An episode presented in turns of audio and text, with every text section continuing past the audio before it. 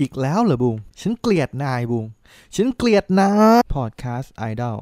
สวัสดีครับนี่คือรายการพอดแคสต์ไอดอลนะครับรายการที่จะพูดคุยเกี่ยวกับเรื่องราวต่างๆในวงการไอดอลนะครับและตอนนี้ก็จะเป็นการคุยกันหลังดูนะครับ One Year The Series EP ที่ 4นั่นเองนะครับหลังจากที่ผมก็ทำมาแล้ว3 EP นะฮะใครยังไม่ดูก็ตามไปย้อนดูกันได้นะครับและแน่นอนนะครับว่าการคุยกันหลังดูนะครับจะต้องมีการสปอยเนื้อหาใน EP ที่ 4นะครับใครที่ยังไม่ดูเนี่ยให้ไปดู EP ที่ 4มาก่อนนะครับเตือนแล้วนะฮะแล้วค่อยมาดูพอดแคสต์นี้นะครับจะได้คุยกันได้อรรถรสมากขึ้นนะครับถ้าพร้อมแล้วนะครับก็ไปฟังกันเลยนะฮะความเดิมจากตอนที่แล้วแบบเร็วๆนะครับก็จะมีความสัมพันธ์ของเบบี้กับแพรวๆนะฮะที่ยังไม่โอเคจนตัวแพรวๆเนี่ยต้องหนีไปนอนกับพ่อที่คอนโดนะครับความสัมพันธ์ของพลอยกับมาร์คที่ไม่ชัดเจนนะครับจนเริ่มมีอะไรบางอย่างที่ทำให้ทั้งคู่เนี่ยสับสนในซึ่งกันและกันนะครับแล้วก็ความสัมพันธ์ของเพชรกับบูมนะครับที่เริ่มรู้สึกถึงบรรยากาศที่อาจจนต้องมีการพูดคุยกันว่าจะยังไงต่อไปนะฮะและสำหรับ EP 4 นี้นะครับต้องบอกว่าสนุกมากนะครับแล้วก็มีการพูดถึงหลายๆคู่ความสัมพันธ์เยอะมากหลายๆประเด็นมากเลยทีเดียวนะฮะผมจะสรุปแบบเร็วๆก่อนนะครับก็จะมีเรื่องราวของเบบี้กับแพร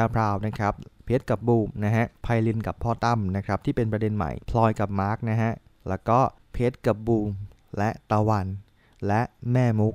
และแม่ของตะวันพัฒนาการความสัมพันธ์ของคู่ต่างๆใน EP ที่ 4 นี้นะครับอย่างคู่ของแพรวๆกับเบบี้นะฮะต่อเนื่องจาก EP ที่แล้วที่ยังไม่ลงรอยและก็ยังไม่โอเคกันนะครับใน EP นี้เนี่ยที่ทั้งคู่ต้องมาร่วมงานเลี้ยงในงานเดียวกันนะฮะแล้วต้องมาเจอกันแน่นอนนะครับว่ายังคงมีบรรยากาศของความไม่เข้าใจการเกิดขึ้นอย่างแน่นอนนะครับแต่สิ่งที่น่าแปลกใจใน EP นี้นะครับก็คือว่าตัวเบบี้เนี่ยก็เป็นคนเริ่มเปิดใจและพยายามเข้าหาแพรวๆก่อนนะฮะอย่างการพยายามเริ่มชวนคุยนะครับแล้วก็พยายามช่วยเหลือจากเคสที่เกิดขึ้นเรื่องเสื้อผ้าของตัวแพรวๆนะฮะแล้วก็เล่าสิ่งที่ตัวเองรู้สึกว่าทั้งคู่เนี่ยจริงๆแล้วต่างก็อยู่ในสถานะเดียวกันนะครับทำไมเราไม่มาเข้าใจกันดีกว่านะครับอันนี้เสริมนิดนึงนะครับตรงซีนที่เป็นการพูดคนเดียวของฟอนต์หน้าห้องน้ำเนี่ยผมค่อนข้างชอบมากนะฮะชอบการแสดงของฟอนต์ด้วยนะครับรู้สึกว่าเหมือนเป็นซีนโชว์ของน้องเล็กๆเลยนะครับแล้วก็ชอบฟอนต์ในลุคนี้ด้วยนะฮะมันดูน่ารักดีนะครับและต่อจากซีนที่เบบี้ได้พูดความรู้สึกตัวเองหน้าห้องน้ำนะครับเมื่อแพรวๆได้ยินดังนั้นนะครับบวกกับการที่ตัวแพรวก็ต่อต้านมาค่อนข้างนานแล้วรู้สึกว่ามันก็ไม่ได้มีอะไรดีขึ้นเลยนะครับตัวแพรวก็เลยเริ่มเปิดใจให้กับเบบี้ใน EP นี้นะครับแล้วก็เป็นการเปิดใจที่ทั้งคู่เนี่ยเข้าใจกันเร็วมากๆนะฮะ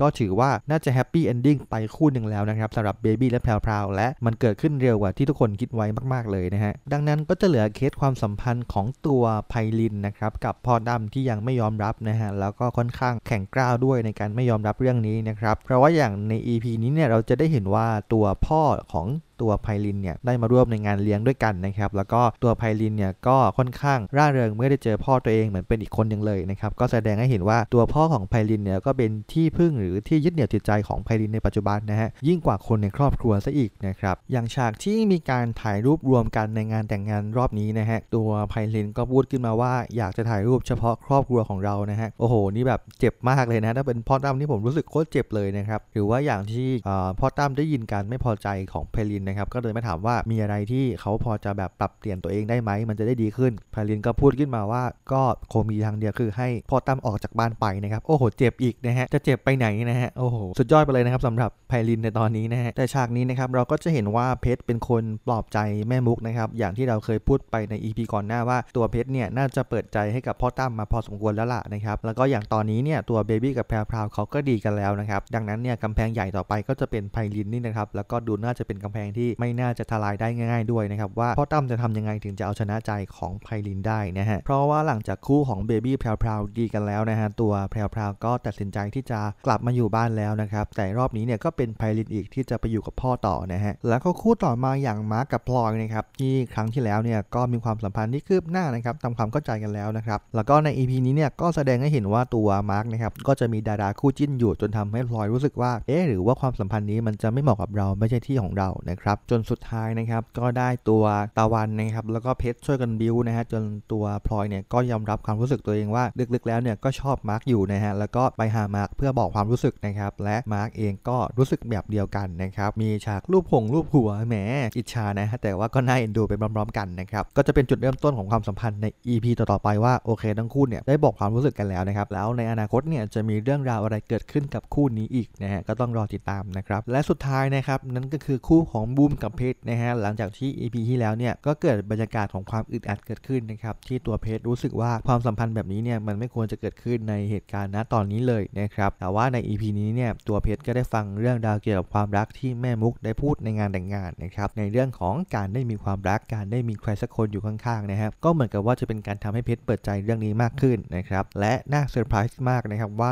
ตัวเพชรเองนี่แหละครับที่เป็นคนเข้าหาบูมก่อนนะฮะเพื่อ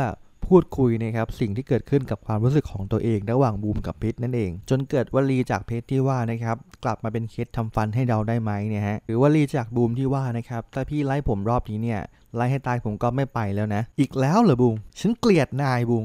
ฉันเกลียดนะความร้ายกาจของบูมก็ยังคงปรากฏอยู่ใน EP นี้นะครับทุกคนถึงแม้มันจะดูเกิดขึ้นเร็วไปหน่อยนะครับแต่ว่าสุดท้ายแล้วทั้งเพชรและบูมเนี่ยก็ได้เปิดใจให้กันนะครับแล้วก็กลายเป็นสถานะที่ว่าทั้งคู่เหมือนจะรู้กันว่าคบกันไปแล้วนะฮะผมรู้สึกอย่างนั้นเลยนะฮะแต่เรื่องราวก็ไม่ได้ง่ายใดขนาดนั้นนะครับเมื่อป้าดาวแม่ของตะวันเนี่ยบังเอิญเห็นความสัมพันธ์ระหว่างบูมกับเพชรนะครับแล้วก็มาบอกแม่มุกถึงเรื่องราวที่เกิดขึ้นนี่ก็จะเป็นอีกหนึ่งประเด็นที่จะเกิดขึ้นนะครับว่าแม่มุกจะทำยังไงถ้าลูกทั้งสองบ้านเนี่ยเริ่มมีความรู้สึกมากกว่าแค่พี่น้องกันไปแล้วนะฮะแล้วครอบครัวจะอยู่ได้หรือเปล่านะฮะและเรื่องที่เป็นประเด็นร้อนไม่แพ้กันนะครับเมื่อความร้ายของเจ้าบูมนะฮะบูมอีกแล้วนะครับเริ่มไปมีผลต่อความรู้สึกของตะวันนะครับที่ความเข้าอกเข้าใจคนอื่นได้ง่ายของบูมเนี่ยเริ่มไปสะกิดความรู้สึกของตะวันเข้านะฮะเพราะว่าเธอดูเหมือนเป็นคนที่เจอผู้ชายมาเยอะนะครับแต่ว่าไม่มีใครเข้าใจความรู้สึกจริงๆก็ได้เลยทิ้งเป็นประเด็นใหญ่ว่าอาจจะเกิดกรณีรักสามเศร้าของบูมเพชรและตะวันได้ใน EP ต่อๆไปและเนื้อหา EP ที่4ก็จะประมาณนี้นะครับรีวิวภาพรวมนะครับต้องบอกว่าผมสนุกมากนะฮะสนุกกับการได้เห็นหลายๆประเด็นถูก